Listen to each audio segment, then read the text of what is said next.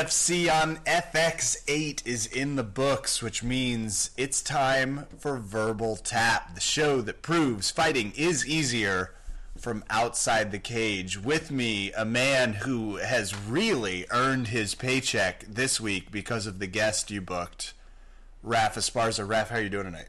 I'm doing great, and thank you. I always earn my paycheck. Yeah, I so typically, if you've heard the show before, Raf and I take combative stances against the other's opinions and existence. Is that fair? Yes.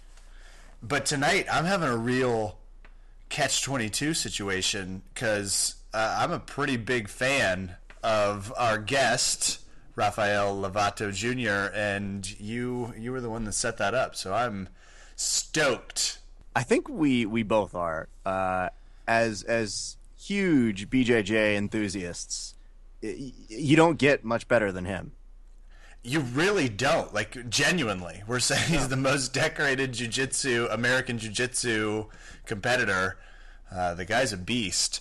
If you have not heard the show before, first of all, thank you for joining and us. Welcome. Welcome to the shenanigans. Raf and I tried out a little comedy to M M A here and there. He's out in sunny Los Angeles. I'm over in D C. You can hear us by going to our website, Verbal Tap Cast dot com. I'm going to say it one more time because you can also find color commentary and fun articles starting up again tomorrow. I've got a few loaded, by the way, Raf, that I haven't talked to you, you? about yet. Oh. Uh, Verbal Tap Cast dot com. Come over, join us, find us on Twitter.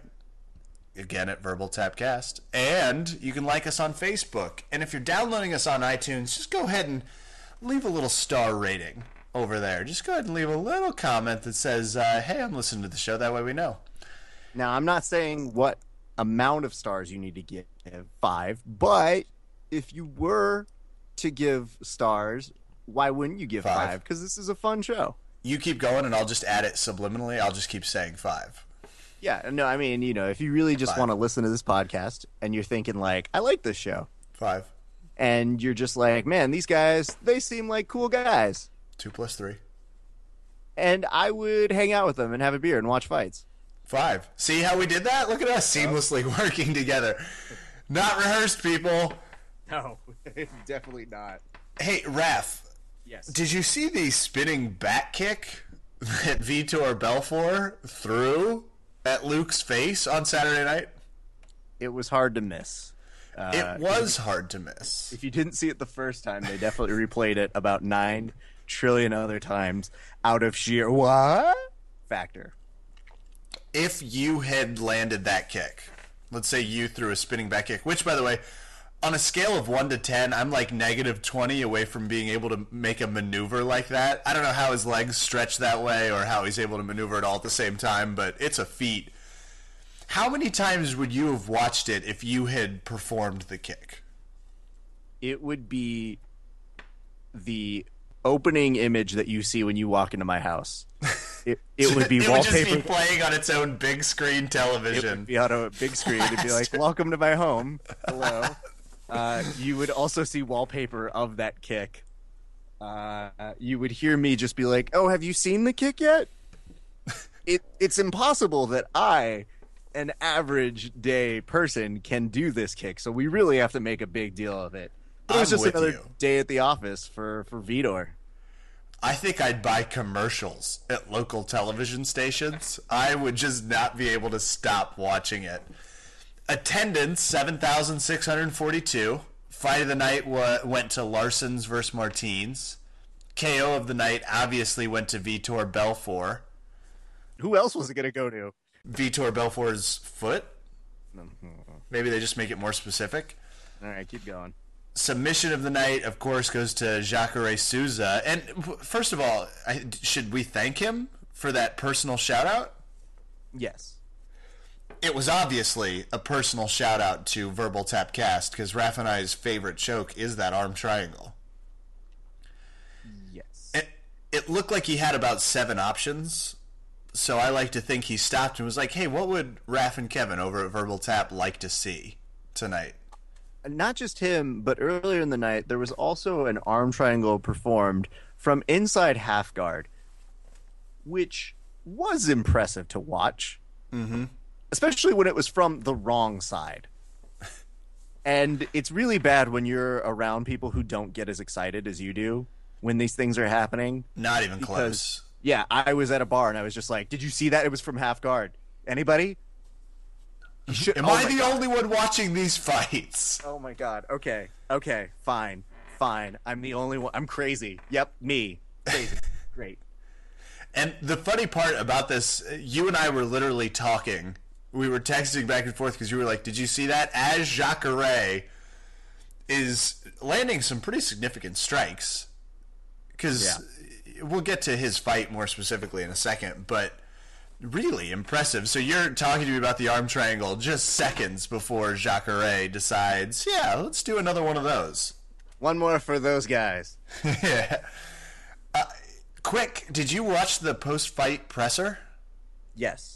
How did it feel without Dana White? And I have two comments, but let, let me just ask you, what were your thoughts? No Dana White in the presser. Uh, quieter. Wasn't it? First of all. Didn't it feel yeah. more relaxed also? Like not quite as angry? Yeah. And and two, this is the one that I thought of. Because whenever I don't see Dana at an event, uh, the first thought that goes into my head is, I'm not fucking getting on a plane. My only complaint, because first of all, let me just applaud. I think Dana should have done this a long time ago.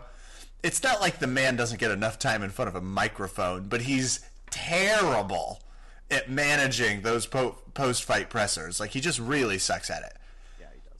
This guy seemed really good at disarming reporters and talking to them, except anytime they asked him any fucking question about what the U F C was thinking, he would immediately respond to me, look, I, I don't make any decisions. That's, that's all Dana.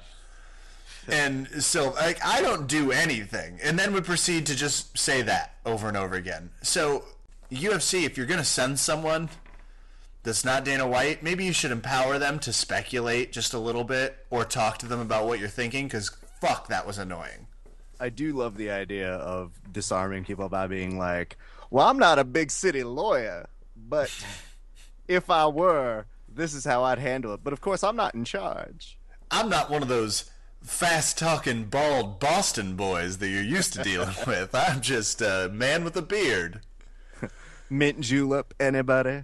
If he had wore a seersucker, he would yep. be my new personal hero and desktop That's... background. Now I know what I'm doing. Yeah, yeah. It's, uh, I like a good seersucker, especially if you're going to be down in Brazil. Yeah, I mean, come course. on. I'll, allow me to go for a second. Wasn't it a good night for Rafael's? Mm-hmm. It was a great night.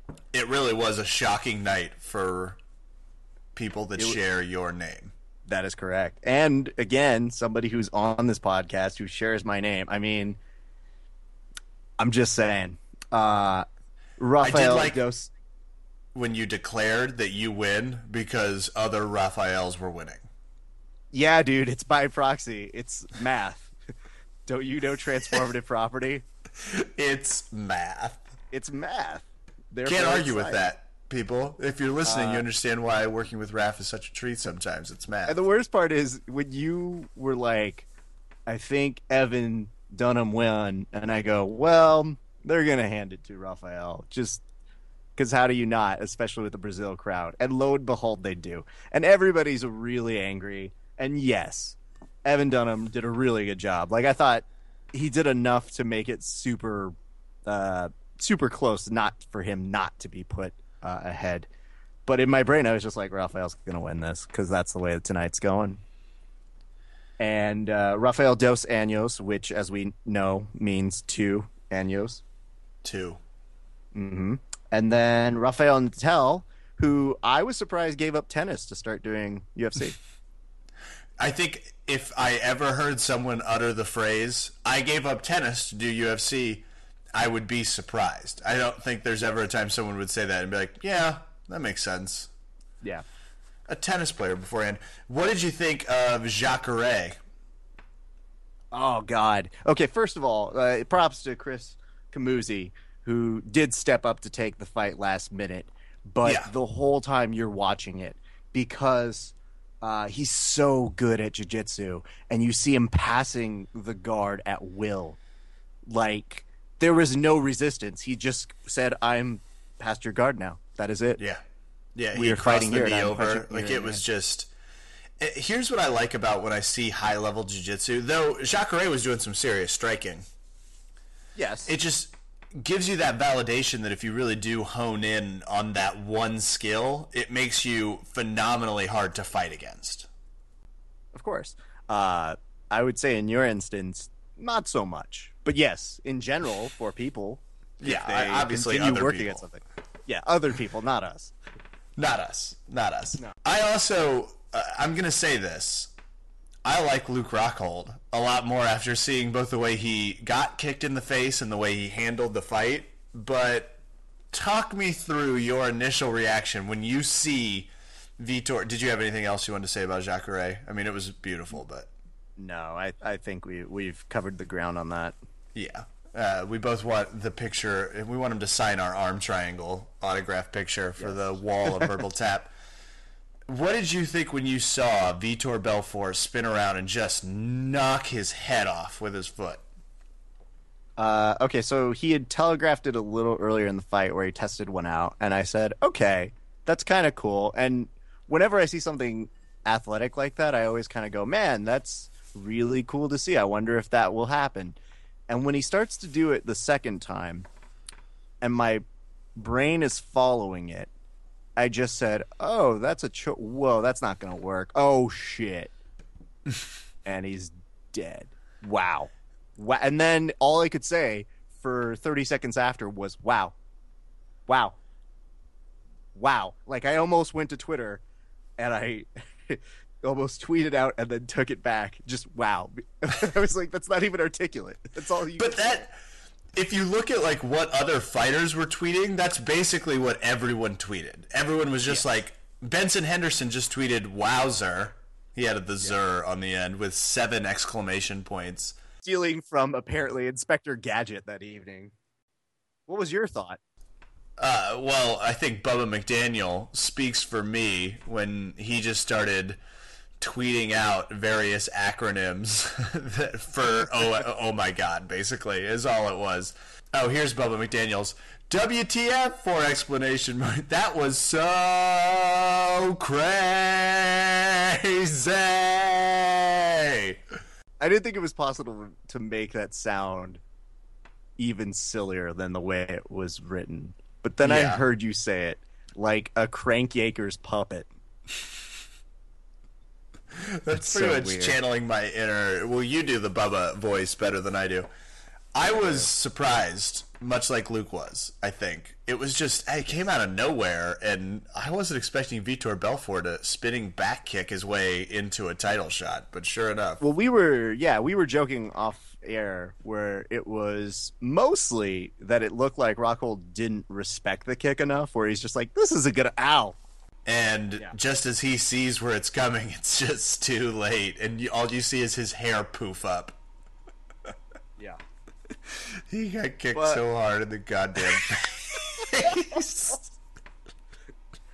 That great moment with the spinning back kick just makes the podcast come to a halt because we're giggling too much.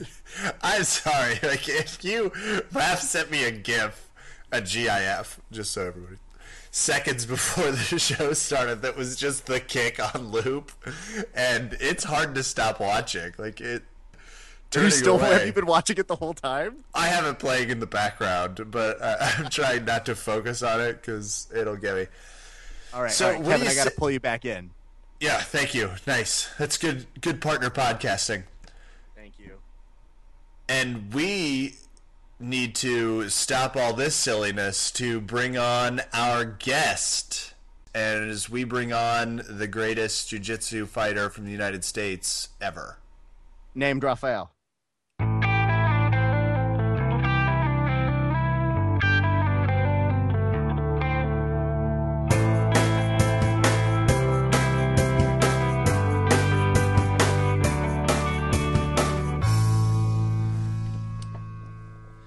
Ladies and gentlemen, our next guest, well, if we read his entire resume, we'd run out of time just getting over that, so I'm going to hit the highlights. He's won the European Open Championships, the Pan-American Championships, the Brazilian National Championships, and the World Championships at the black belt level, and that was all in the same year. He's also one of very few black belts to be a world champion, both gi and no gi. The most decorated American Jiu-Jitsu fighter, Rafael Lovato Junior How are you doing tonight, Rafael? Man, I'm doing good myself. Uh, you know, I'm, it's been a little bit of a rough day out here in Oklahoma, um, so I'm, my heart is with everyone that's been affected by the tornadoes today. But, uh, you know, thankfully, uh, myself, my academy, and as far as I can tell, all my students um, are, are safe and sound. My family, we're all good. Uh, but, uh, you know, there's definitely some quite a bit of tragedy that happened today um, out here. But uh, sadly, that's a that's a part of living in this area of the country, and especially this time of year, it's it's kind of like one of those things that we're you know always prepared for. But uh, but I'm doing good, man. Uh, my life couldn't be better, and uh, I will be um, getting ready to take off to California here in a couple of days. So I'm super excited. Fantastic. And yes, Raf and I actually were, were following the news in the Midwest, and the thoughts and prayers of Verbal Tap are with the people of the Midwest. I'm from Kansas, so yeah, it's just uh, this time of year it gets it gets very up there. But to take it back towards jiu-jitsu and M M A, can I just say what a pleasure it is to finally have a Rafael on this podcast who's actually good at jiu-jitsu. He is one hundred percent accurate on this, uh, but that's okay. We we there's no way we can really compare records, uh, especially when do you, I have to ask this question. Do you have to get like a storage locker for all of your awards and trophies and all that? Uh, no, you know, like um, my parents still have a lot of my old trophies uh, at their house, so I mainly just have the, the medals. Like I got a bunch of trophies when I was a kid. Um, you know, at some of those smaller local tournaments. So mm-hmm. um, I, I just keep keep the medals, the, the easy ones. That's probably a smarter choice. And we're stoked to do this interview tonight. We were trying to do it yesterday, but you and your father had a pretty big moment yesterday. Would you like to tell us what your martial arts school, um, what happened yesterday? Yeah, yeah. Uh, you know, this year's a big milestone. Yesterday wasn't exactly actually the official day. Um, I think it was uh, February or March of nineteen ninety-three of when my father first opened um, our martial arts school here in Oklahoma City. And uh, it just we, we wanted to wait till the summer um, to have a big uh, outdoor like barbecue party and things like that. So we actually celebrated our twenty-year anniversary yesterday. Um, we had like, I don't know, at least a couple hundred people, uh, if not a little more, um, all get together at this park. We had a barbecue and played games and stuff. And, and, uh, just had a great day with all our students and friends and family and, uh, you know, celebrated our, our twenty years. It's been a, it's been a crazy, amazing journey. And, uh, you know, just hard, hard to believe that time went by so fast and, And, you know, we are where we are today. So, but uh, we're, we're very proud of that. Yeah, it's, uh, well, congrats, because uh, twenty-year anniversary. And I think this is interesting, especially with you and your father running the martial arts school. What does it mean for you and your father? And for people that don't know, first father-son American combos to become black belts. So you guys were the first time in history that happened. What does it feel like twenty years later? Um, you know, that's, that's a special thing, you know, like, like it, that's not something that we set out to do, like nothing that we really even thought about as it was happening. You know, uh, he, he got his black belt first a year before I did, um, which is one common misconception a lot of people have is due to my name, they think that, um, you know, my father is Brazilian and he was a black belt since I was a kid and, and everything. And I, I grew up learning jiu-jitsu. Uh, but my father, his, his uh, heritage is Spanish from, from Spain. And, um, you know, so we're, you know, he, he was raised here in the States as long as with his, his uh, parents and grandparents. So, you know, we're totally American. Um, but, uh, you know, he, he is a lifetime martial artist. And, you know, he started learning jiu-jitsu um, whenever I was a teenager, and um, and began t teaching me as he was learning it, and and then I started traveling and learning it, and you know we would we would kind of like take turns uh, between him traveling and I'm I'm traveling. We'd come home and teach each other what we learned and everything. And anyways, he ended up getting his black belt a year before I did, and then I got my black belt the next year, and then we kind of figured it out, like, oh, hey, we're the first American father and son jiu-jitsu black belts, you know? And, um, so that's got to be a cool moment to figure out. Yeah, yeah, yeah, really cool. It, I think it was about a year later, um, the Sarah brothers, their father received his black belt from Renzo Gracie. So, uh, you know, we weren't, like, way ahead of everyone else. There was, there was a couple other um, father and son duos that uh, ended up getting their black belts, I think, within a year or so after us. But um, but we were the first, and that's something that can never be taken away. So we're very happy about that. Yeah, it wasn't like any your neighbors got together and was like, "Wait, how close are they? We got to beat these guys yeah. real quick, quick, son, get on it."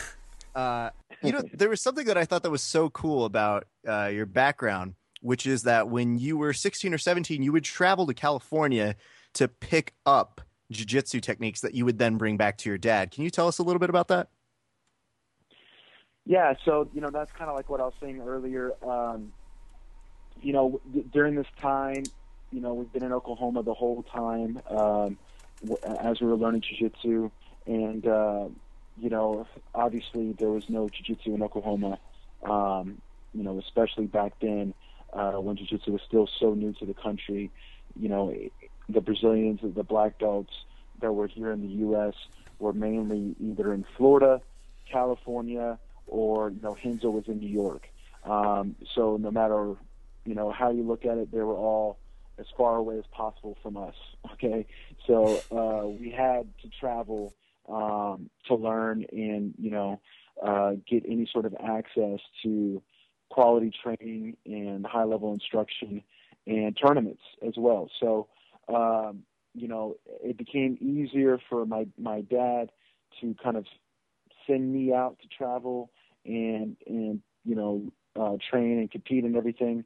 Once I got to be about sixteen and seventeen, he was getting more and more busy with the academy, and I was a little older, so, uh, you know, he could kind of pretty much send me everywhere, and then I would come home and, um, and, you know, share with him what I learned. And, um, you know, by then, uh, Carlos Machado was living in Texas. He moved to Dallas, Texas. Um, and he became like the closest person that we had, um, in, in our area to learn from and train with.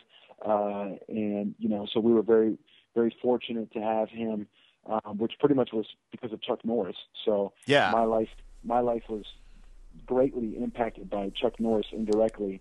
Um, Chuck Wait, Norris, whose wasn't with uh, yeah. Walker, Texas Ranger around that same time? Yeah, I know. That's that's why uh, you know uh, Chuck was was there, um, you know, filming the show and everything, and and he wanted to learn jiu-jitsu, and he was training with Machado brothers, so he yep. brought Carlos Machado to Dallas, and Carlos's first academy was in the studio where they were filming Walker, Texas Ranger. I remember.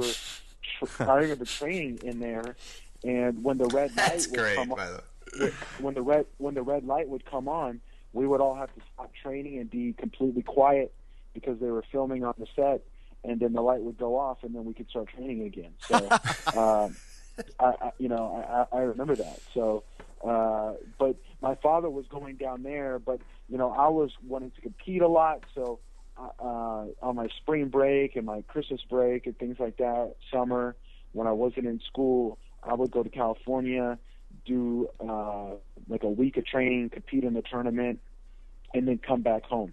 And um, and so I would have the training experience, I would have the competition experience um, to come home and then, like, you know, show my father everything that I learned and, and had, was, was watching and seeing, and then we would start to put it all together and drill it.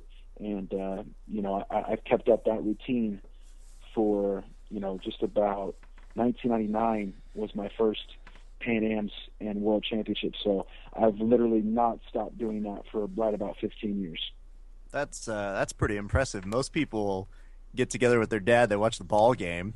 Uh, you get a, a much more active thing. That's got to be pretty cool. Now, I, I have a very serious question. Okay. Mm-hmm. serious question. Do you have any Chuck Norris facts? Since you firsthand were basically influenced and have a better life because of him, do you have any Chuck Norris facts that you can affirm or deny for us? Man, I wish I did. You know, I'm really sad that I never even saw him. I never even what? saw him one, one time. Oh, my never, God. No one did. He, he, he pretty much only did uh, private lessons. Um, Maybe you know, that's the fact. No yeah, one sees yeah, Chuck Norris. yeah, yeah, there you go. There you go. He's there, but he's not there. Yeah, so, right. Like a true ninja. We've read that you started off uh, doing uh, J K D and boxing. What was it that convinced you to do jiu-jitsu over those disciplines? What was it that really drew you to it? Well, um, man, like, I think I was just made for jiu-jitsu. I think it's just inside of me, you know. Um, I was uh, pretty competitive in amateur Golden Gloves boxing um, from around the ages of nine to twelve. And um, that was kind of like my focus. And, you know, that was what I was really, like, wanting to pursue. And my, uh, my first goals and dreams were to become an Olympic boxer. And uh, that, you know, like my father's side of the family um, has quite a few professional boxers. Uh, you know, my father grew up boxing. That was his his first martial art was boxing before um, he was influenced by Bruce Lee and went more into the traditional martial arts and J K D. But, um, you know, boxing was kind of in our blood. And, uh, you know, that's what I was into. But, you know, after three years or so of, of doing boxing, you know, five, six days a week for three hours at a time, I, I started to get pretty burnt out. And, you know, there's only so many punches that you can do, um, you know, and, and as a kid, like, I, I, uh, I was losing it a little bit.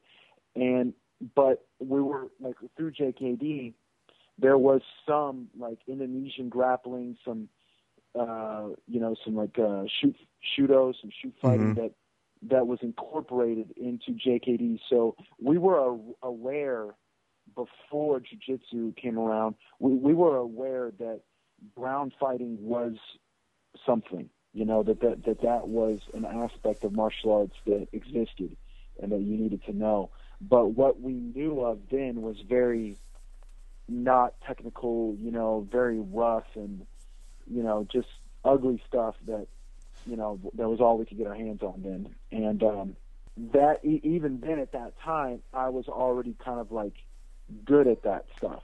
And that was something that I was, I already felt natural at. And so then when we started learning the real, you know, jiu-jitsu and learning the techniques and, uh, and I could see like, oh, wow, this is something totally different.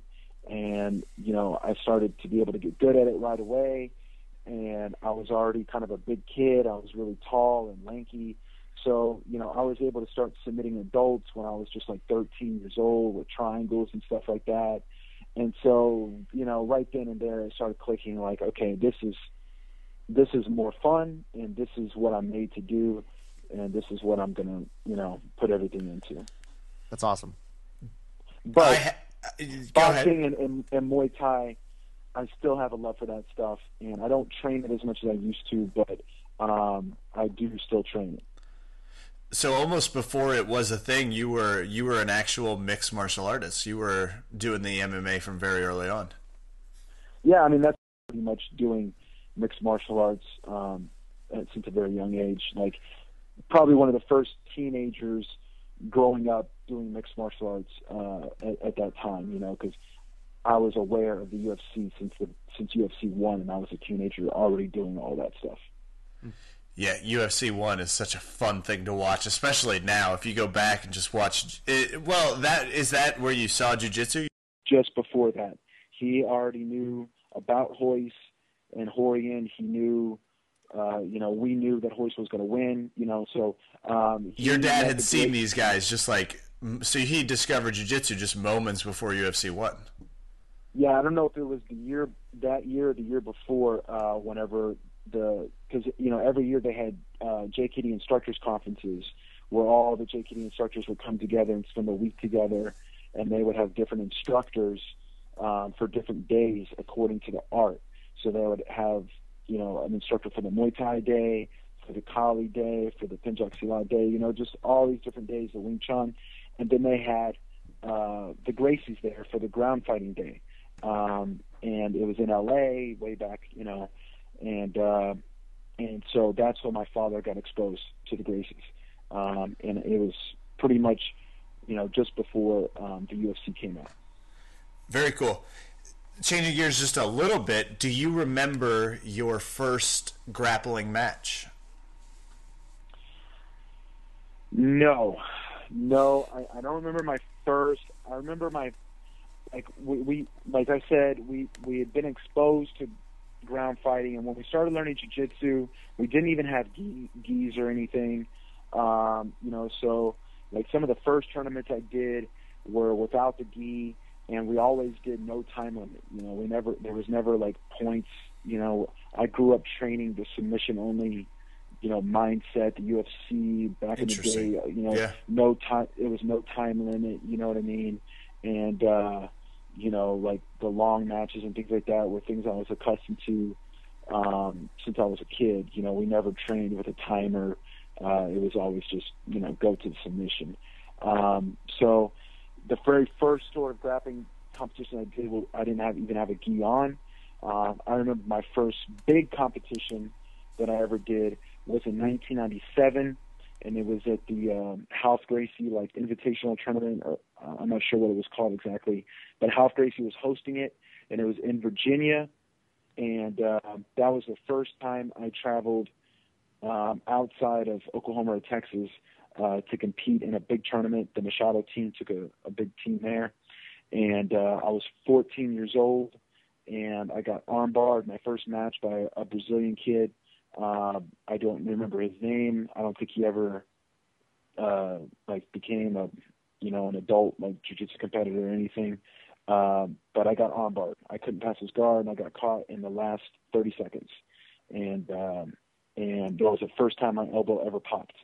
Uh, was in that match, and so I was I was really sad. I remember crying, but uh, that was my first match, uh, my first big match, and at that same competition was the first time I got to see uh, jiu-jitsu. Like, um, 'cause, you know, I, I hadn't traveled to any other big competition, so I got to see good high level jiu-jitsu, and and at that tournament I watched Margarita.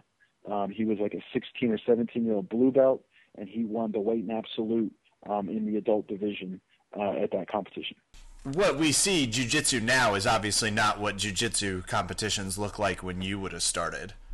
Um, some of the local tournaments, like I remember doing, uh, like uh, Carlos Machado, he used to get uh, uh, some of the karate tournaments in Texas um, to hold a grappling division Uh, for, you know, kids and adults and separated okay. by experience and stuff. But, um, you know, it, it was jiu-jitsu, you know, but, uh, you know, yeah, definitely the tournaments then were way different than what you see today, for sure.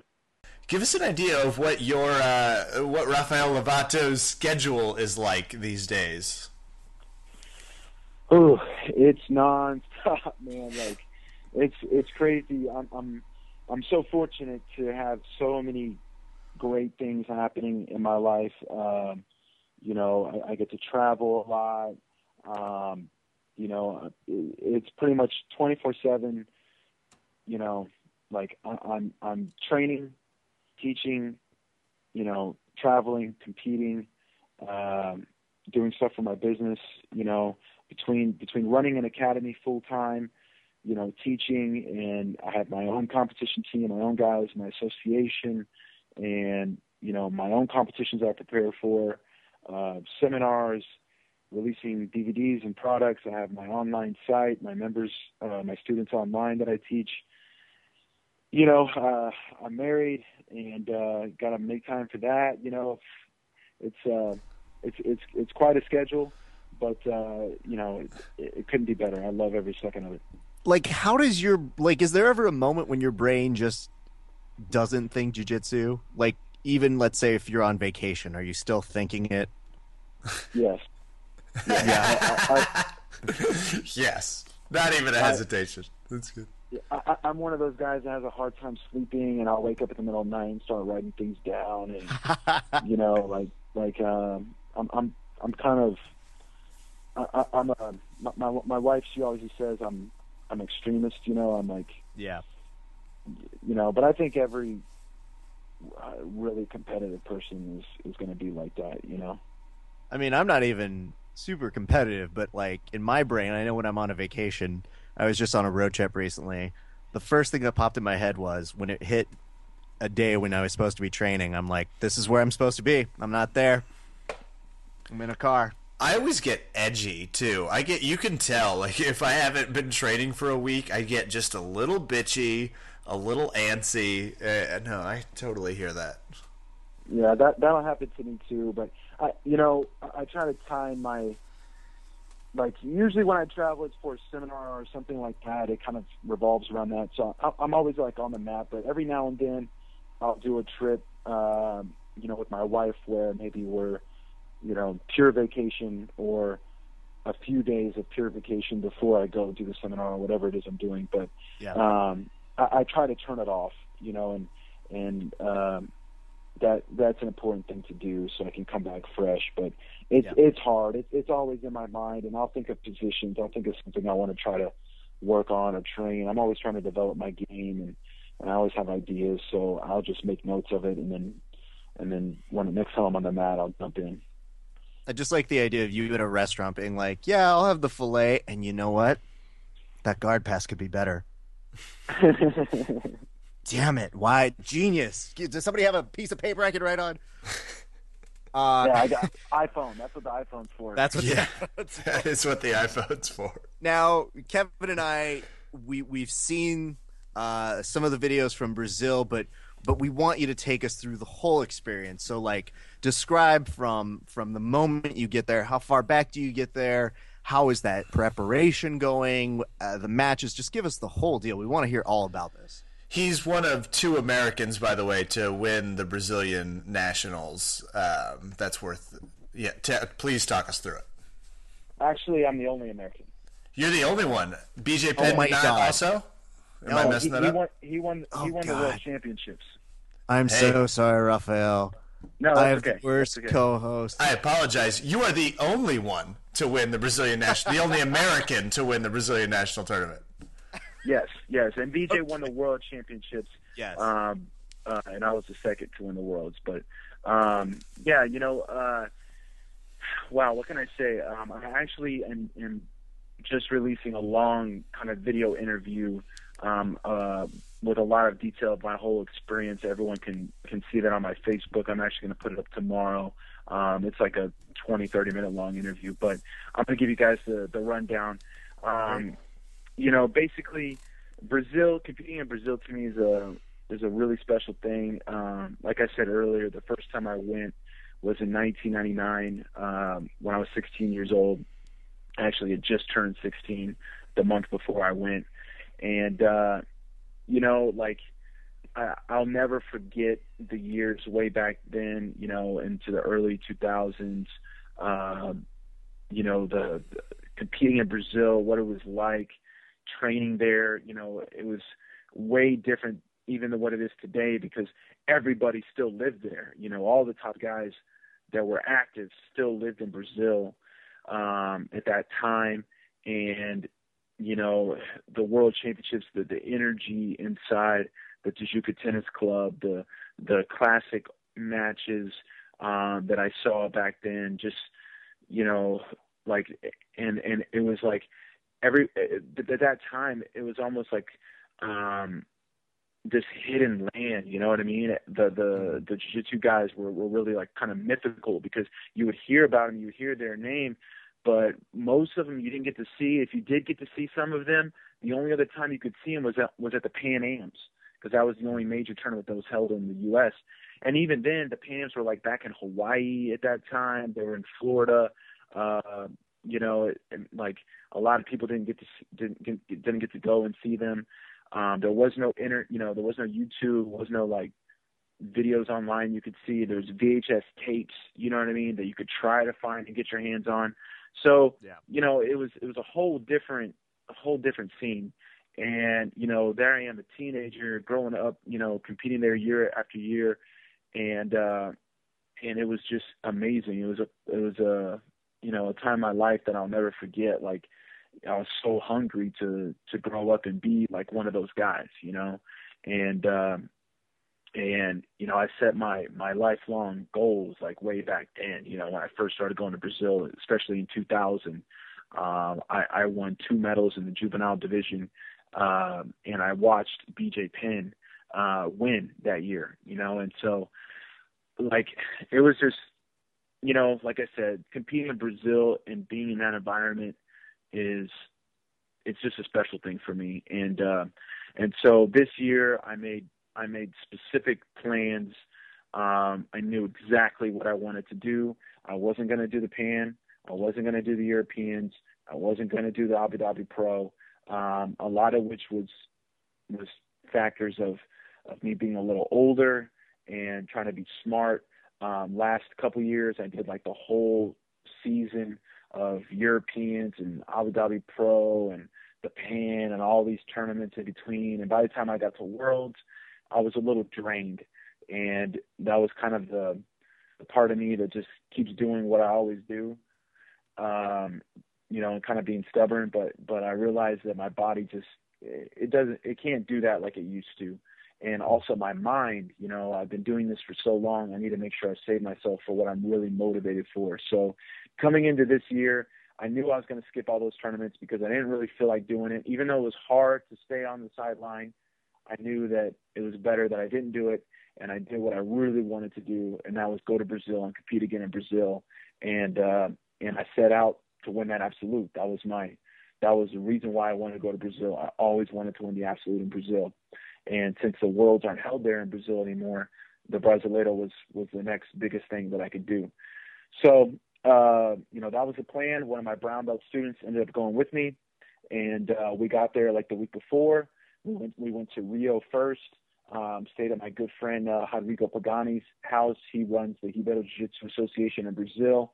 Uh, he's an awesome guy, great teacher, uh, great competitor. He has a camp uh, um, in Niterói that he holds every year. Uh, he has a beautiful academy, beautiful place. Was that the one that was featured on their version of SportsCenter that you had up? Yes, yes, yeah. That, that was an awesome place, yeah. Yeah, yeah, we were in his academy.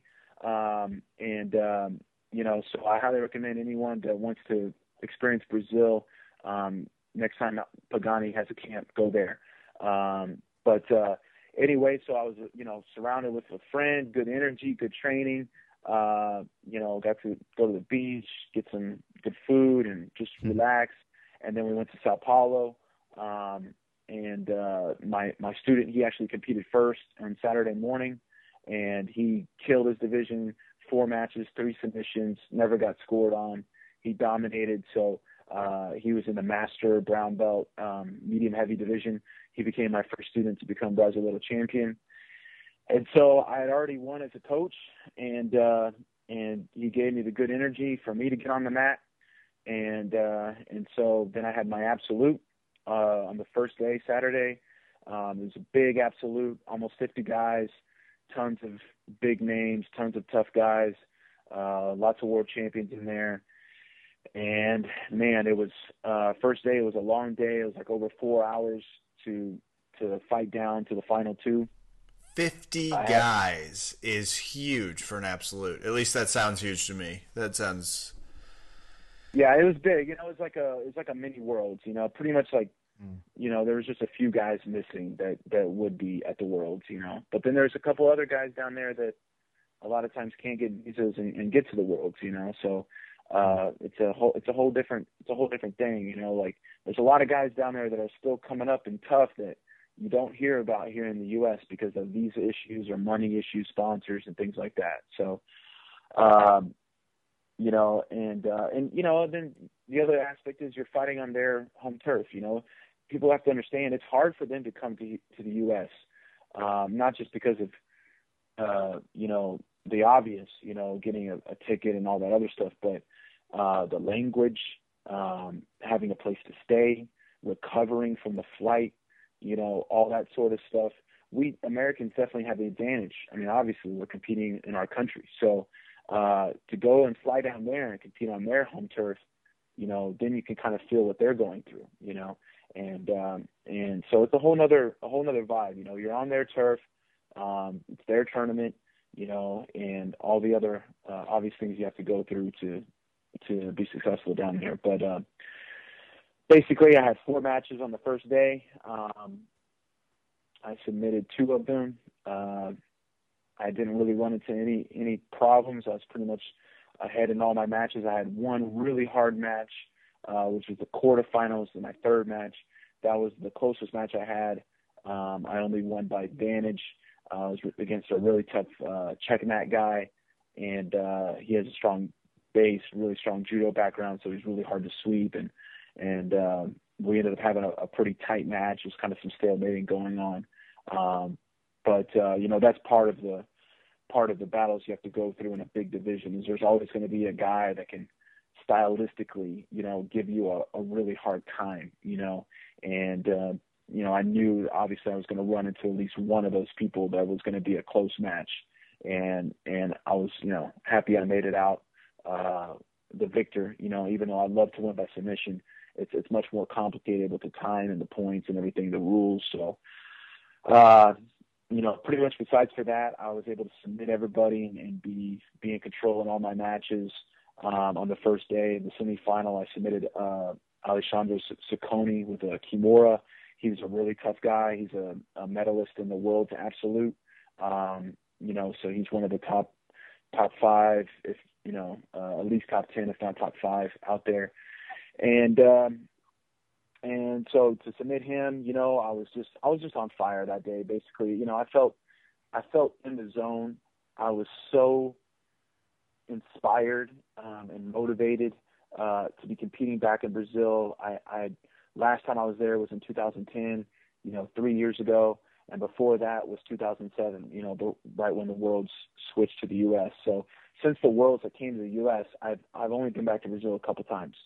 You know, so going there again and, and just being back and feeling like like the old days, you know, and and and also being back in there as you know, one of the guys that I, as I used to, I used to look up to, you know, like I used yeah. to be a kid there looking at the, at the top Brazilians, you know, winning in the black belt, absolute, you know, that that's the most prestigious division. I used to watch in awe of those guys, you know, and then to be there years later, you know, fighting and winning and doing my thing there, you know, as, as like kind of full circle, you know, uh, in my life journey. Uh, I was just, man, I was in the zone. Like nothing was going to stop me. I, I could really feel it. Like it was just an amazing feeling, and people were watching me, you know, and I have Brazilian fans asking me to take pictures with me. You know, it's just like, wow, I, I couldn't, like, you know, it's really hard for me to describe, you know, like, I mean, that was something you know, I really did want to know was what was the reaction of the audience, uh, there who were all obviously Brazilians? Like, what was that like? Well, you know, so then the next day, you know, I, I had the final and I, you know, after I won, um, you know, it was quiet. You know, I had my, I had a, I had a little applause. Um, you know, obviously, I, you know, probably ninety-five, ninety-eight percent of the people were rooting for the other guy, you know, obviously, yeah. you know, um, but, um, but I think, you know, it, it wasn't the way I fought, you know, and the way that I, I showed my jiu-jitsu. I think that people can, can see that and, and Brazilian or not, whatever, like, uh, I think I earned their respect and, and, you know, they could see my, my desire and, and my will to win. And, and, uh, I played, I played my game and I, I went for the submission, you know, and that's, that's, uh, you know, no better way to win, you know, you have to respect that. So, um, you know, and I, I did have some people like congratulating me, especially fellow competitors. Um, a lot of the guys that I compete against and uh, are in my division a lot, you know, I'm friends with a lot of these guys, you know, I like to talk to them. Um, even people I've faced before, you know, um, you know, you kind of get to know each other a little bit, and you have a mutual respect for the other guys, you know, and uh, a lot of the other competitors, uh, especially the guys in my weight class, uh, Tusa and Baldo, um, some of the other guys, Sacconi, they were all very, uh, uh, you know, congratulatory to me, and, and, you know, they, they, they knew that I, I deserved it, and it was my, my time, my day. And, uh, and so, um, you know, it was just, it was just an incredible thing. You know, I, I felt like I really played my game. I had one of my best performances ever, and to do it in Brazil and become the first non-Brazilian to win a major black belt absolute.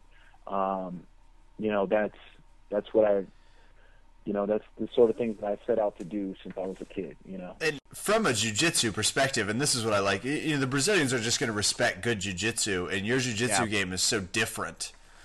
And it is unique, and especially at the point where you can make it through a fifty-guy absolute. And absolute, by the way, you're talking about people that can be upwards of, like, way outside of your division weight-wise, which is what's so interesting. I mean, that's a feat. So I'd imagine even to watch a first American do it, they were just uh, probably in a little bit of awe. I, I, I don't know. I don't know what they were thinking. I know what I was thinking. I knew that.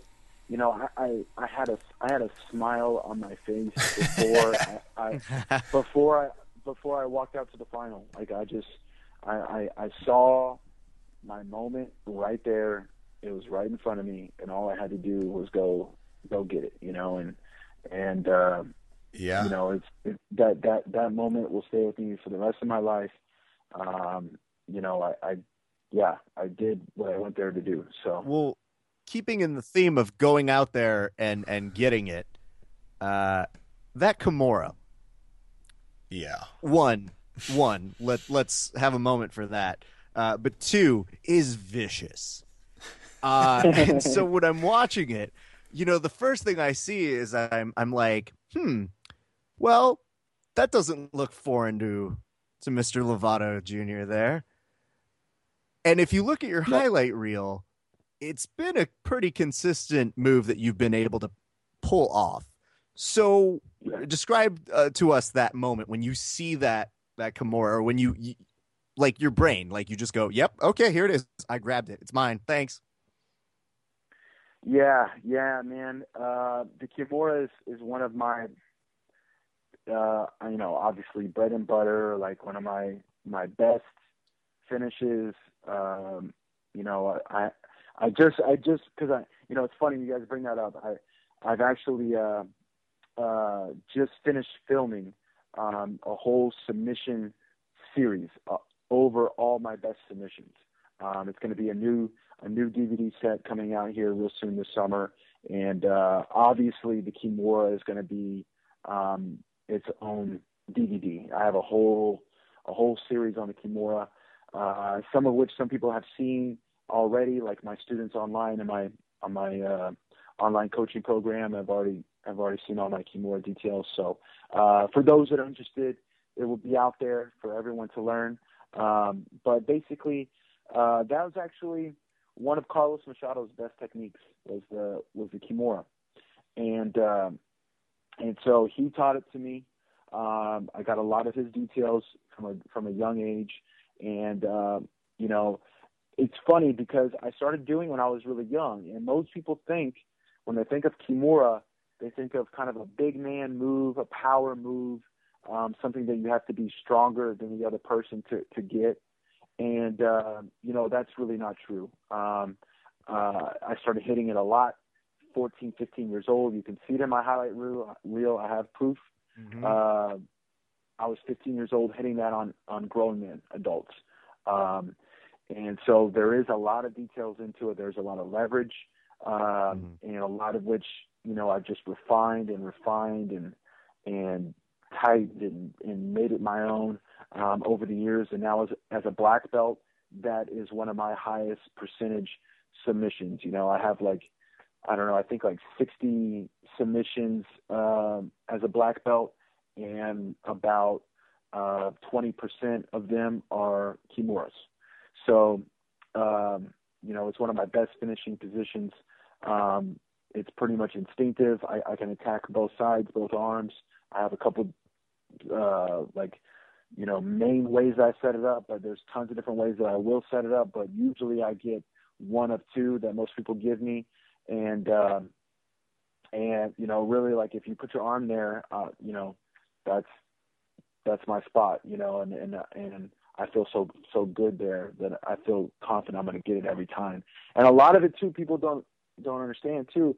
Many times it's easier to get it in competition because hmm. mentally their will breaks once you pass their guard. And so you pass someone's guard. If you attack right away while they're kind of like, oh, you know, and they kind of break a little bit, um, it's easier to catch.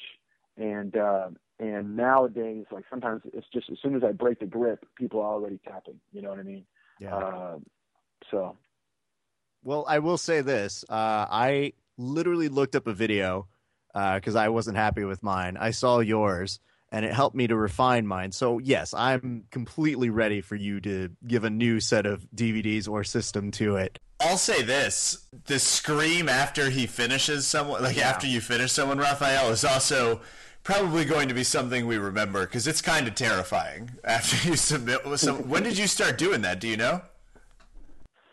Um, you know, like, it's funny because people, they see that, you know, and, and and a lot of people think that I like, like, uh, I'm a mean guy, you know, and, and, I, and people get intimidated to talk to me or whatever sometimes. But, um, you know, basically that is the result of a dream coming true. You know what I mean? Like if, yeah. if you've ever had anything that you wanted so bad, you know, so, so bad that you dreamed about, I mean, l- l- okay. The absolute, I've never won a major absolute division at any belt until then. Okay. So you're talking about fifteen years of trying to get an absolute gold medal at a major, at a major I B J J F competition, a major being European, Pan, Brasileiro, or Worlds. I've made it on the podium at all of them at some point at one of the belt, at one of my belts. As a black belt, I've been on the a black belt absolute podium at the European, Pan, and Brasileiro uh, already before that, you know, uh, but never gold, never gold.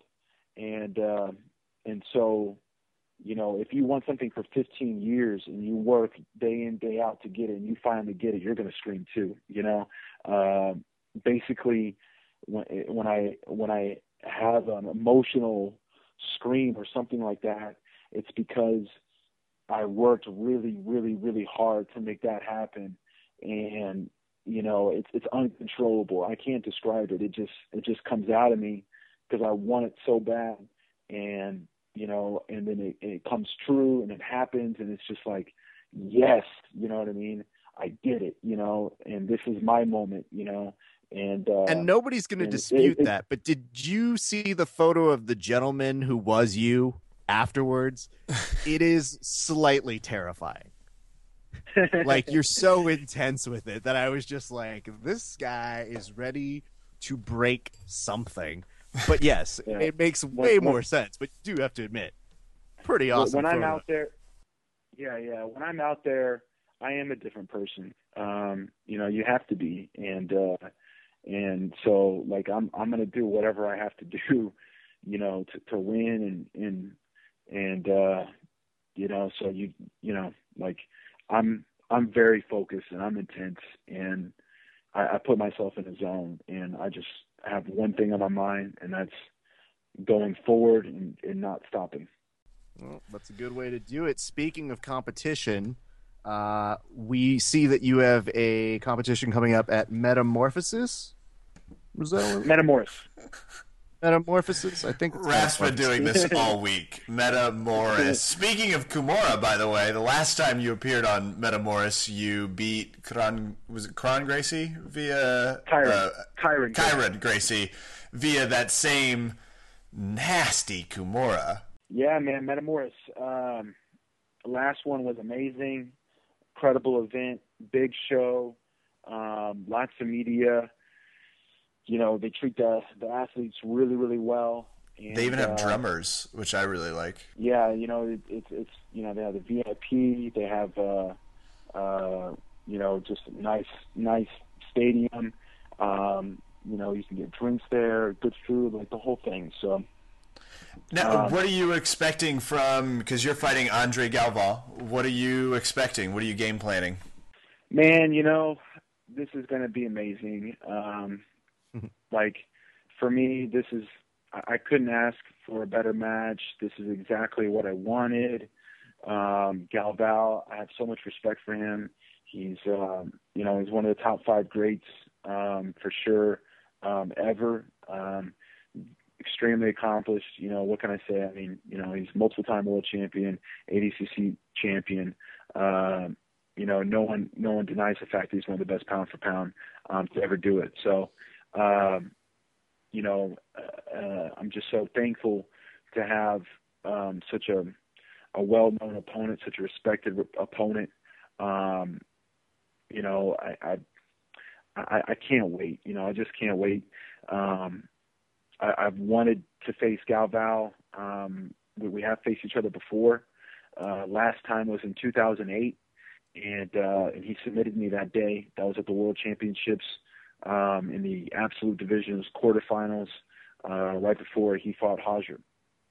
And, uh, at that time, you know, like I wasn't really like at a place to mentally to like, uh, you know, technically as well, but, um, you know, he was better than me then. I'll just say it like that, you know, and, um, uh, our match was, was good. It was close, um, for like five or six minutes or so. And then, uh, I made a mistake. He, he was able to take my back and then submit me. So, um, you know, and then it, anytime you lose to someone, especially by submission, you know, you're going to, you're going to think about that, you know, you're going to want to face that person again. So I've pretty much been thinking about it for five years. Uh, I've been wanting to have an opportunity to face him. It's almost happened here and there, uh, a little bit, you know, he, he kind of went off and did M M A for a while. And so I wasn't sure if I was ever going to get a chance. And so I think it's like destiny that it's supposed to happen in Metamoris, you know, for twenty minutes, submission only. Uh, you know, it's going to be an amazing battle. Um, I think people are going to see, you know, an extremely technical but aggressive match. You know, he, he goes for the submission. I go for the submission. Um, you know, it's going to be, it's just going to be a beautiful war. That's how I'm describing it right now, uh, lately in some of my interviews. It's a beautiful war, and I can't wait to, to experience it. And, uh, I'm very confident, um, you know, and, uh, I know it's going to be a hard match, but, but I definitely see myself get my hands raised at the end of it. I mean, we're definitely rooting for you, so that's not a problem on our end. Uh, we will say this with, with Galvao in particular, he was discussing a little bit about uh, the rules last year after Metamoris. Uh, the question I do have for you is, can you speak a little bit about that twenty minute format, and does that change your game plan, if at all?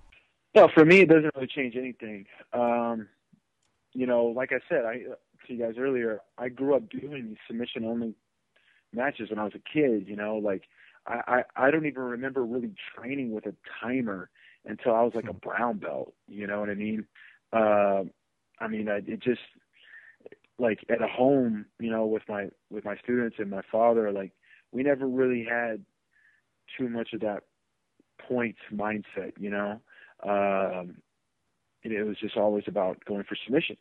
Um, Salo and Shanti, same, same mindset. You know, I've had, I've had hour long rolling sessions straight with Salo and Shanti, uh, many times, numerous times. This happens a lot. Okay. Like they come into town, I go into town over there. It's like, okay, yeah, you want to roll. You know, thirty minutes later, we're still going. We kind of look at each other. We got we got to keep going. You know what I mean? That's the point. You got to you got to keep going to try to catch each other in the mistake. You know, and and mm. and to be able to learn from it. You know what I mean? And we would just keep going and keep going. And sometimes we finally just have to be like, okay, we got to stop. This is ridiculous. You know what I mean? uh, yeah. So I've got you know, I've got something baking in the oven. I got to go. Sorry, man. Yeah, yeah. You know, so this is like. This is normal. I think it's good for my game. Uh, you know, most of the time when I lose, it's like you know, two points or advantage or something like that. It's, it's a, you know, I lose to the game, you know what I mean? Uh, and, and not necessarily like to better jiu-jitsu. So, um, you know, for, for me, I love it. My game doesn't really change either way. I'm not going to, you know, for people that are wondering, I'm not going to do a Huron kind of style thing and, and, where you just defend. To, yeah. Yeah, no, no, I'm not going to defend. I'm going to try to to go forward.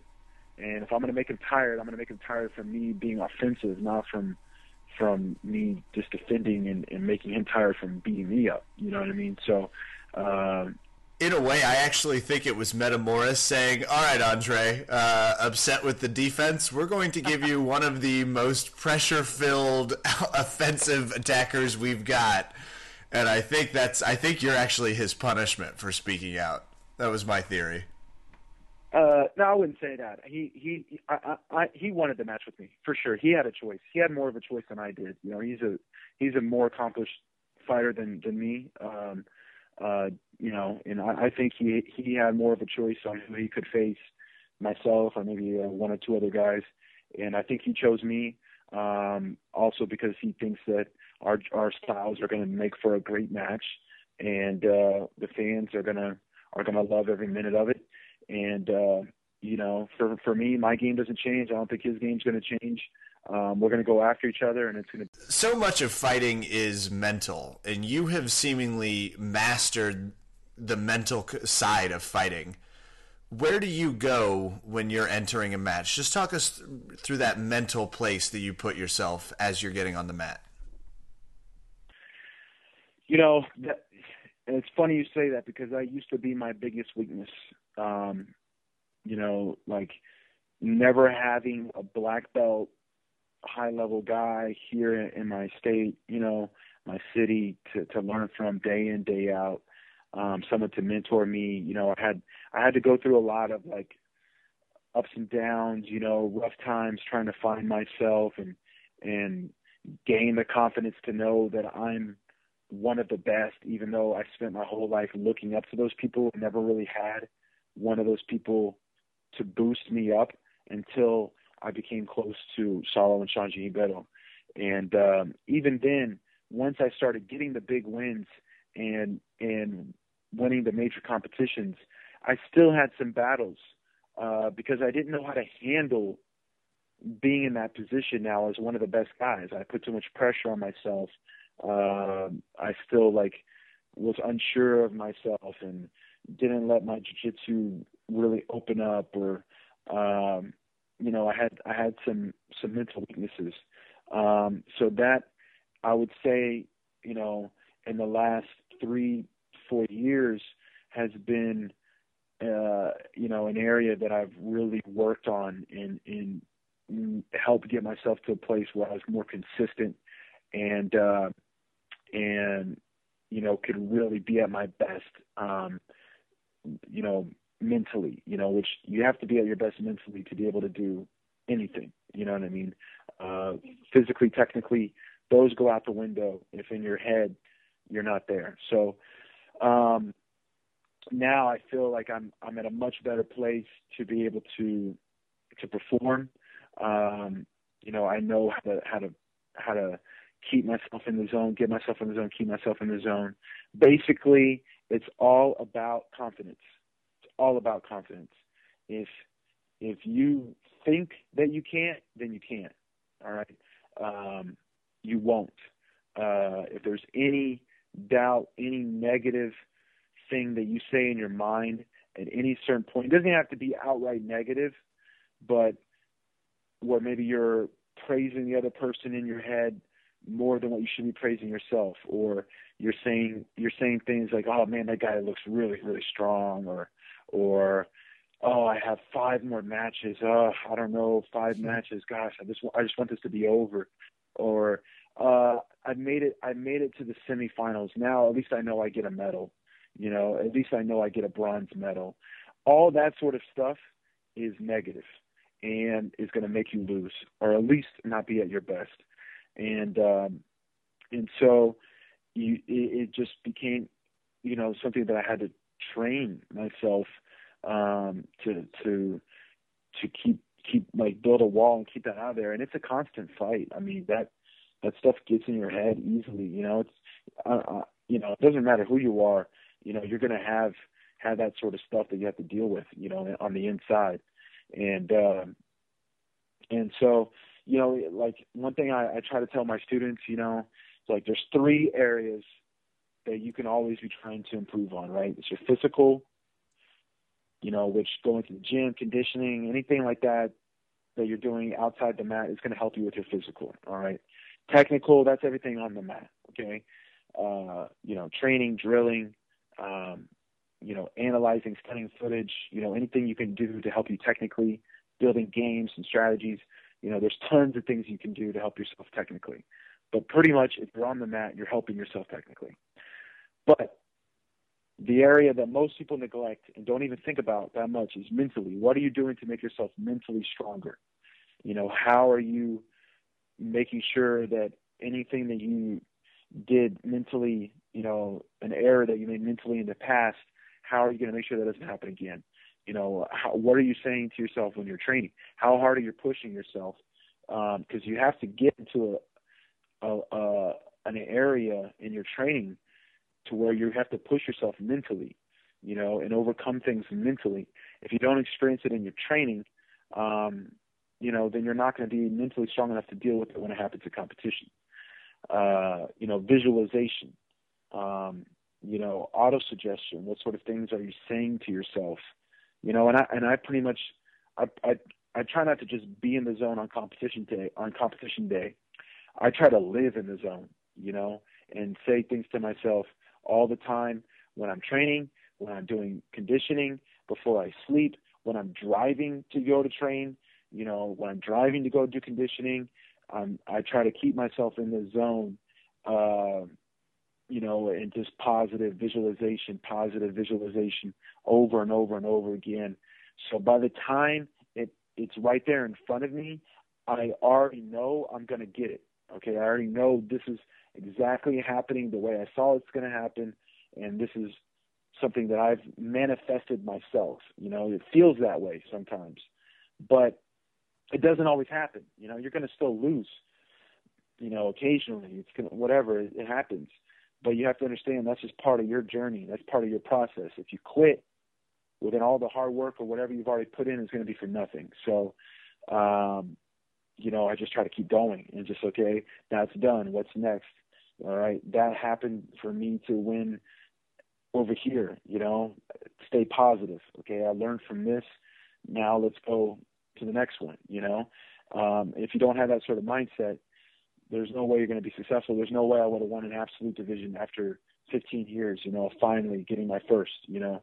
So those are the sort of things I, I, I do. You know, it's one of my, uh, you know, favorite things to talk about and try to put into people. But um, it's, it's definitely the hardest uh, thing that you can um, improve on is mentally.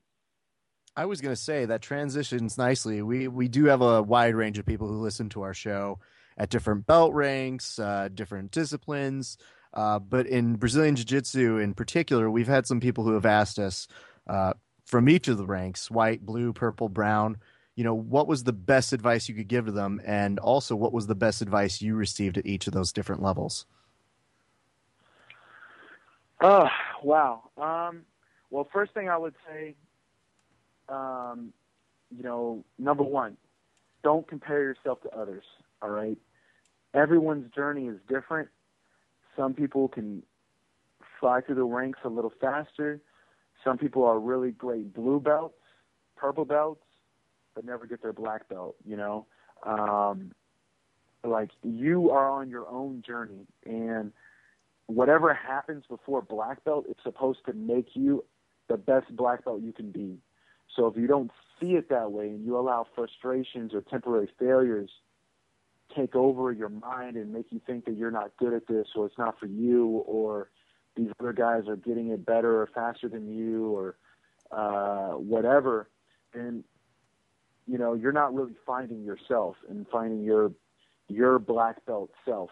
And, um, you know, like like I said, like, uh, you know, I, I had a hard journey. I, I was never a world champion at any of the lower belts um, until black belt, you know, and uh, and so like, you know, it doesn't really matter what happens at the lower belts. It doesn't really matter, you know, if you lose a hundred matches in a row, but then you get your black belt and you've learned from that, you know what I mean, and then you use that positively.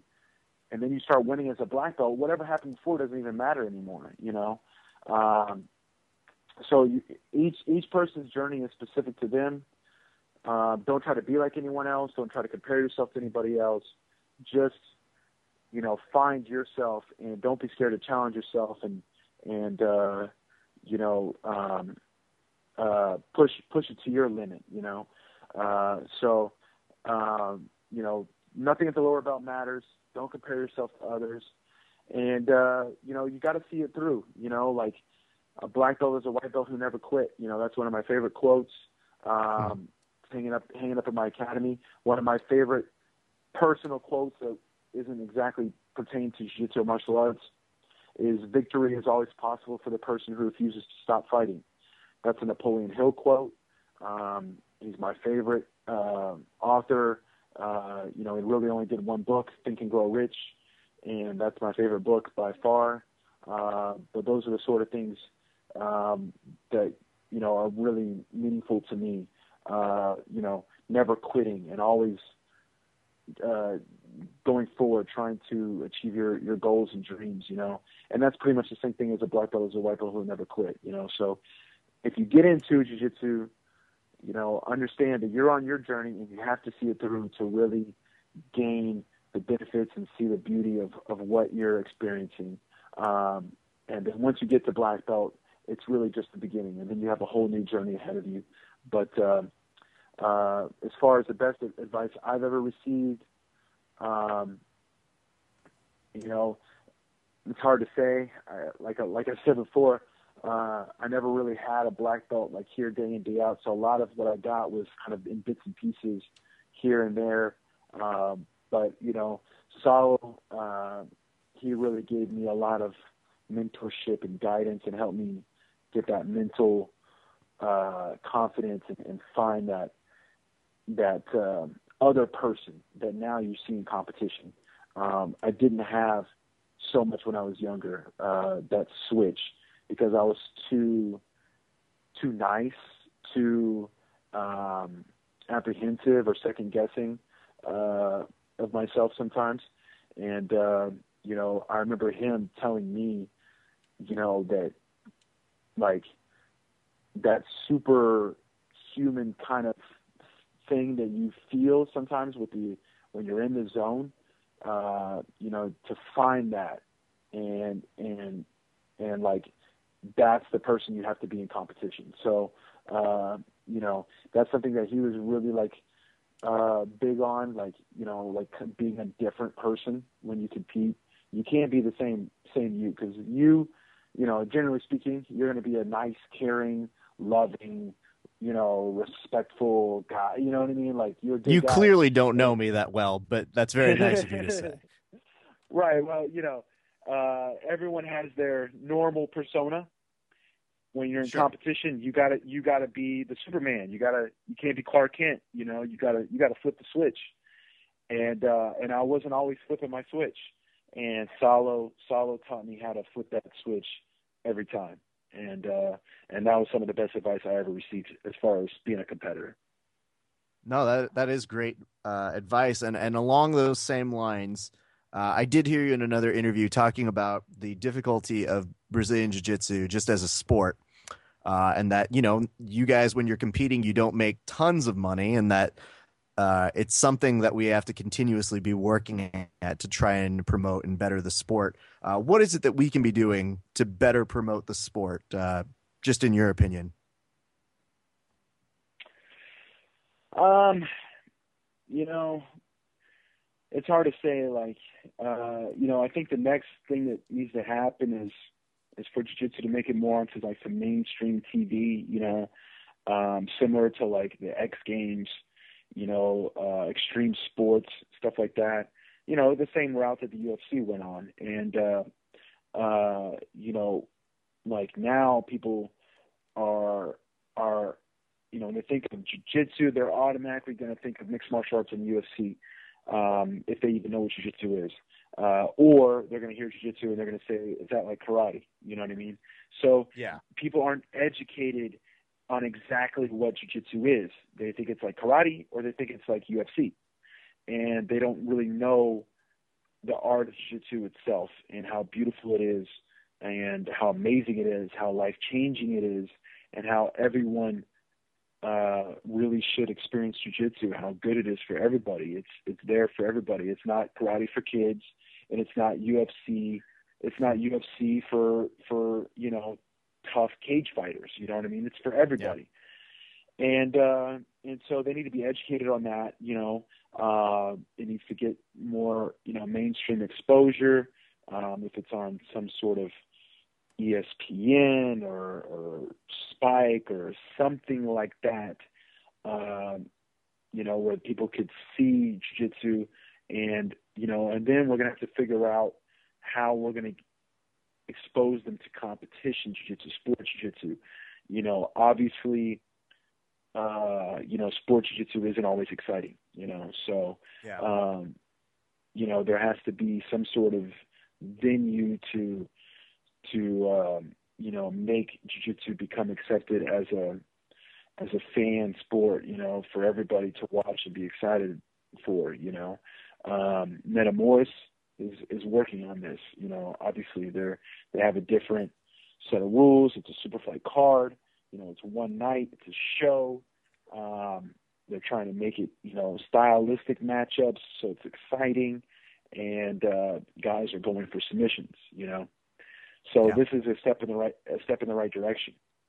Uh, you know, hopefully Metamoris will continue to do these shows and it can eventually maybe cross over and get some T V exposure. And then from there, sponsors are going to start coming in, you know, and this is what the athletes really need, you know, uh, is big name sponsors, Nike, Under Armour, you know, things like that, uh, where, you know, we can get, you know, uh, a real like, Uh, supplementary income to help us focus one hundred percent on training and and winning at competitions. You know, everyone has to do something. You know, I think I'm one of the few guys that are running academies full time. Um, you know, some of the more old school guys from my generation are also in the same boat with academies. Um, a lot of the younger guys don't have their own academies yet, but you know, they're kind of struggling and they have to do seminars. They have to do seminar tours and and maybe release products or, um, you know, or they have to just win. You know, if they don't win, they're not going to get their sponsorship checks and bonuses and they're not going to get any opportunities, you know? So it's hard. It's stressful. I was in that boat before. Um, and, you know, now I'm fortunate to uh, still be around and, and be a part of some of the transition as the sport continues to evolve and grow. Um, but, you know, I, I don't, I don't think it's going to happen in my generation, uh, where jiu-jitsu is going to be really popular and be, you know, the athletes are making real money, you know, hopefully it's in yeah. the next generation, um, that that's possible. But, uh, but basically it's going to have to get on T V for someone to really care about it. You know, like, uh, millionaires aren't going to go sit in the pyramid and watch, you know, the, those regular sport jiu-jitsu matches all day. I mean, they're not, you know, it's not exciting. It's not going to bring in those people. They're not going to sit on those chairs, you know, like that. I mean, guys, you know, they need a V I P section. They need to be like making it a show. Metamoris is doing this, you know what I mean? So uh, really, that's why I'm so excited to be a part of Metamoris. I'm really hoping that it's one of the, the catalysts to help, help jiu-jitsu hit the next level. Well, that's that's what we're definitely hoping for. Um, now, you'll be out in Southern California, not just for Metamoris. You're also going to be in Long Beach the week after, right? The week before. The Worlds is the week before. Oh, God. That's right. The week before. I'm so sorry. I'm backwards on my date. So you're going to be in Long Beach first, then Metamorphosis, yes? Metamoris, yes. I'm, I still think you're, you're, you're a little off on your, your pronunciation, but that's okay. Uh, so let's assume everything goes great in June. What, what's next? Let's say you win those, you know, maybe you haven't made these terms yet, but what are the long-term goals that you still have that you're looking at? Keep going, keep winning. Uh, hey, I like that. That's great. Yeah. Um, you know, obviously this is what uh, I have my eyes set on. I have to stay focused. First is World Championships. twenty thirteen world champion, become the first non-Brazilian to win the worlds more than once. Um, you know, that's what I'm, that's what I'm here to do. And I'm, I'm feeling really good. Like, you know, this is, this is going to happen. So, uh, that Metamoris, um, victorious once again. After that, I'd say it's going to be A D C C. You know, that's going to be one of the main things that I haven't won yet. Um, And it's an A D C C year, so I'm I'm hoping to get my invitation to go back once again and uh, compete at A D C C in October. And uh, who knows, depending on how that goes, how my body is, um, going for no gi worlds again, and uh, you know, keep going. I, you know, like I, I do want to want to do M M A at some point in time. You know, I don't know if it's going to be uh, much of a career in M M A, just some fights to experience it. Um, it's hard to say. I have so much, so much on my plate right now, and as long as these big events like Metamoris and you know things like that are going on, um, it's hard for me to to get out of jiu-jitsu because that's what I'm really passionate about, and I'm excited for these big events happening um, for for my sport. But um, but you know I, I do want to want to do some M M A at some point in time. And uh, I, I definitely feel like I have another good few years left in me of competing at a high level. So, uh, you know, we'll see how it goes. Um, just keep doing what I do. And, and uh, you know, I'll be competing forever. Um, I can tell you that much uh, until I'm in, you know, senior six or whatever, like sixty-year-old division. Uh, as long as there's, as long as there's guys in the bracket, I'll I'll be out there. And uh Um, I, I was never about to say, I work. heard another interview that was uh, asking you, it's like, so you're winding down. I was like, I don't think so. yeah.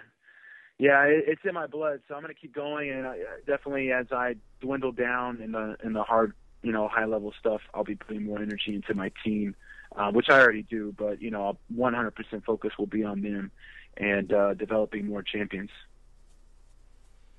Well, look, man, uh, we honestly cannot thank you enough for taking no kidding. this amount of time. You really gave us one of the best interviews we've ever had, and we're not afraid awesome. to say that. But I guess when you're the best in the world at something, you tend to be the best in the world at interviews too. So here's what I'm going to say to you, my friend. Do you have any shout-outs that you want to make uh, to you know people? Is there stuff that we can help plug maybe for you? Uh, yeah, you know, uh, it'd be really cool. Um, uh, what I'm doing right now is I'm giving everyone a taste of my absolute journey in Brazil, and uh, I'm breaking down all my matches. Um, like I'm, I'm, I'm taking them through the video of my matches. I'm talking them through my mindset, what sort of positions I was using, my whole game, my whole strategy, everything. And, uh, basically, all people need to do is go to Lovato Junior B J J dot com. Uh, that's L O V A T O J R B J J dot com, and they can see uh, how to sign up to uh, to receive all that, um, you know, and, and experience uh, my absolute journey with me. And, uh, uh, you know, so go there. Follow me on Facebook, Lovato Junior Fans dot com, Twitter, the whole the whole thing. I love hearing from my fans. Um, follow me on my journey here in the next couple weeks um, to to win the Worlds and win a Metamoris again. Uh, I want to thank my sponsors, Lucky Gi. Um, the Lovato signature Lucky Gi is out.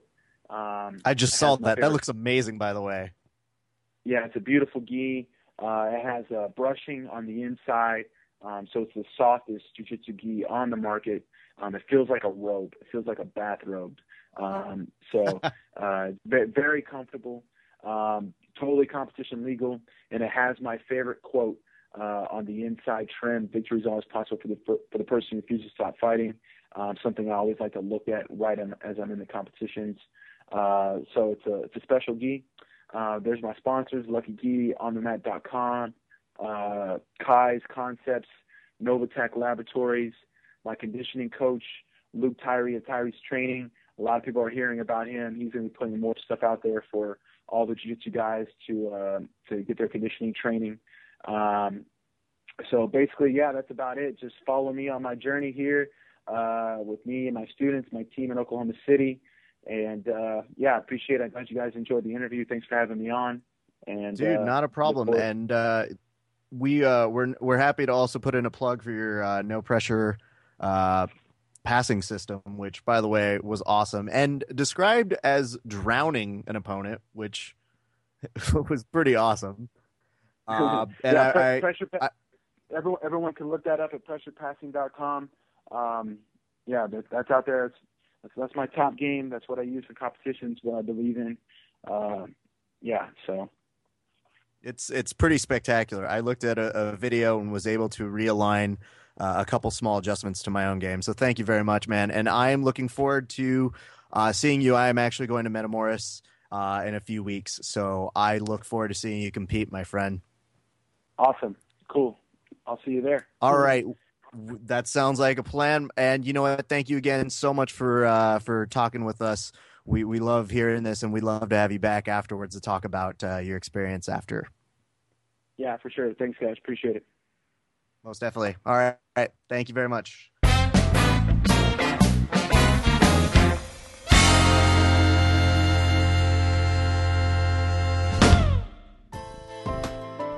Since the recording of this podcast, the Red Cross has set up donations for the people of Moore, Oklahoma, affected by the tornado. Please visit redcross.com backslash donations to help.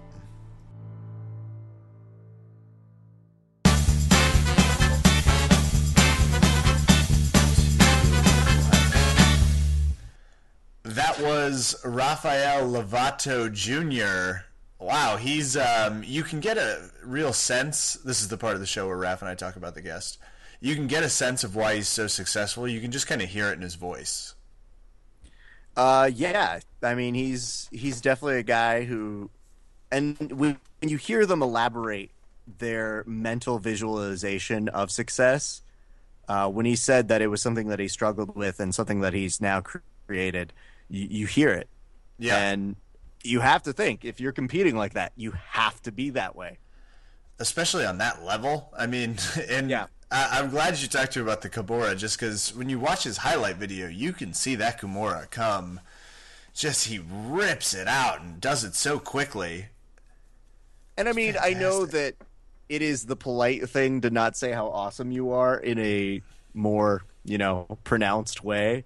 Yeah. But like, homeboy looks scary when he does pull off a Kimura afterwards. Like that that scream that you are describing is one that you're like, wow, that is that's intense, man. There is, and I know he's just like he's out. like he's totally just like downplaying it. Like, no, it's cool. I mean, nah, it's just, it's just who I am. Then it's like, yeah, dude, I've pulled off a, a turkey in bowling, and I I've never made that that look in my. Well, let me ask you this. Was pulling off a turkey one of your lifelong goals? Well, at one point, yeah. yeah well, was before, like, obviously before, not after you accomplished it. You know. But, like, I don't, I don't know. I didn't wait fifteen years for it, so maybe, yeah, you know, see? if you had, if you had seen me after all of those years, it would have uh, Howard Dean yawed it. Yeah, I, I heard the microphone was just turned up too well. It's like, yeah, that's a great cover story, Howard Dean. That makes a lot of sense for why you went screaming into the audience. Oh, but political references from two thousand four aside. Good interview. Just great interview. Uh, our, our thanks to him for his time. He didn't have to, to yeah. give us that much time, but he was just so good. He you know, was. Like, and I, when... when you've got a black belt talking to you like that, it's like, I just want you to keep going. You just keep talking. You're good. You just keep going. The whole thing is, is it's like at some point you're just getting knowledge that you would never get uh, elsewhere. Like you may interact with black belts, but if you've got one on the line that's giving you all of this knowledge, it's kind of hard to turn off the faucet and say like, nah, I don't want it. Thanks yeah. though. You literally just go, no, man, let's, it, do you want to, we can just cut this and keep talking. Uh, but we respect his time, and man, thank him so much for giving us so much of it. That was that was awesome. Yeah, and that was just a reminder. Uh, check out his D V D set, and you can still get tickets to the Metamoris two Pro. You can watch it online, or get out to L A, join Raf in the audience, and uh, give it a watch. Yep. U F C one sixty coming up this Saturday. Velasquez, yes. Mister Cain versus Bigfoot Silva. Who do you got? Did you just say Mister Cain? Yeah, well, Velasquez, so... Mister Cain. Oh my god, it's so awful. Uh, I'm gonna go with Cain on this. Yeah, I so I watched Bigfoot win that last fight, but just from a pure intensity standpoint, it's always hard to vote against Cain. He just always has that look of just pure prison terror on his face. He just looks ready to fight. It's true. Part of it isn't helped by the brown pride that is tattooed against him. Yeah. But, uh, yeah. And that's why it's so hard for me. I'm like, uh, as a Mexican, am I allowed to vote? No? No, I got to go for him. You're oh, right. Definitively. You have no choice. I like that you're identifying as a Mexican right now. Dos Santos versus Hunt. It's happening. It is happening. I'm I'm looking forward. For a while. I want some Dos Santos. Sure, I'd like to see him back in there. If Hunt gets a great knockout, why not? But sure, uh, you know, Dos Santos uh, very nicely puts it in the mix, and we actually got a question thrown at us in that regard. Uh, the question comes from Stephen Richards that says, uh, "Can you talk about the merits behind Bigfoot's title shot compared to Roy Nelson? Uh, Cain destroyed him last time they fought, while Nelson lost to a decision for J D S. Seems odd he got it, even with the Overeem fight." What isn't that? That's what it is, right? Isn't it just the Overeem fight? I mean, with the with the heavyweight division's been really, it's not been all that contentious. I mean, it seems like Cain sort of owned it. Dos Santos had a little run, but my problem is with, and it's a good question. I don't know if Bigfoot deserved it, to be honest. I just you don't see this division so much; it's hard to remember. I, I'm okay with Bigfoot just because of the way he knocked out Overeem, and it felt like everyone thought it was Overeem's time. So it's I mean it was a big win, but Roy Nelson just hasn't been stunningly finishing people. So you know, why give him the fight? It just maybe the next one, but I don't know. I don't... Did you just say he hasn't been finishing people? He didn't he uh, he finished his last fight, but before that he wasn't. I think it was the last three fights he's had. He's finished his last three fights? I'm I'm checking this now as we speak. Because I you know he wait. fought for the I, yeah no I'm just gonna keep talking. I know he fought for the Ultimate Fighter finale. That was, by the way. So if he has finished his last opponents, that changes my perspective a little bit. But if you watched him in The Ultimate Fighter, he's just really a terrible coach and super boring. So maybe it's still just the U F C being like, that was so that was such an awful fucking season of The Ultimate Fighter, and in part we're blaming you. It was you, pretty bad. So you're okay, just not going to get go. a title uh, shot. I'd be okay with that. Three fights: K O, T K O, K O. Chuck Congo, Matt Mitrione, and Dave Herman. So, okay. eh, but Herman know, was the one that picked up the fight for Shane Carwin. What's that? Herman would have been the replacement for Shane Carwin. Uh yes. Yeah. Okay. Well, uh, that's fair then. Maybe yeah. Maybe Roy Nelson does deserve it. I don't really care. I guess I should care more. Do you care? Are you passionate about this? Eh, not really, but I think that sometimes in a division, uh, there comes a moment when they. Time, zeitgeist, all of those things play a role where it's just kind of like, your turn. You that's go. That's true. Yeah, sometimes the fights are just staggered. And I know that seems like a petty reason not to give someone a fight, but, you know, they just the fight game is such a weird turnaround, and it's hard to get your body back, so who knows. Though I did hear it's Nelson justify, was... yeah. I did hear Nelson was in, like, a backup seat. He was ready to take over any seat in this last Brazilian fight and in the next one, which I... does make me like Roy Nelson a little bit again. Hey, man, he's he's ready to throw down. It doesn't even have to be for the U F C. I'm pretty sure he can just be at a Hooters for a set of wings. And probably will. He's probably fighting someone right now just for the good time of it.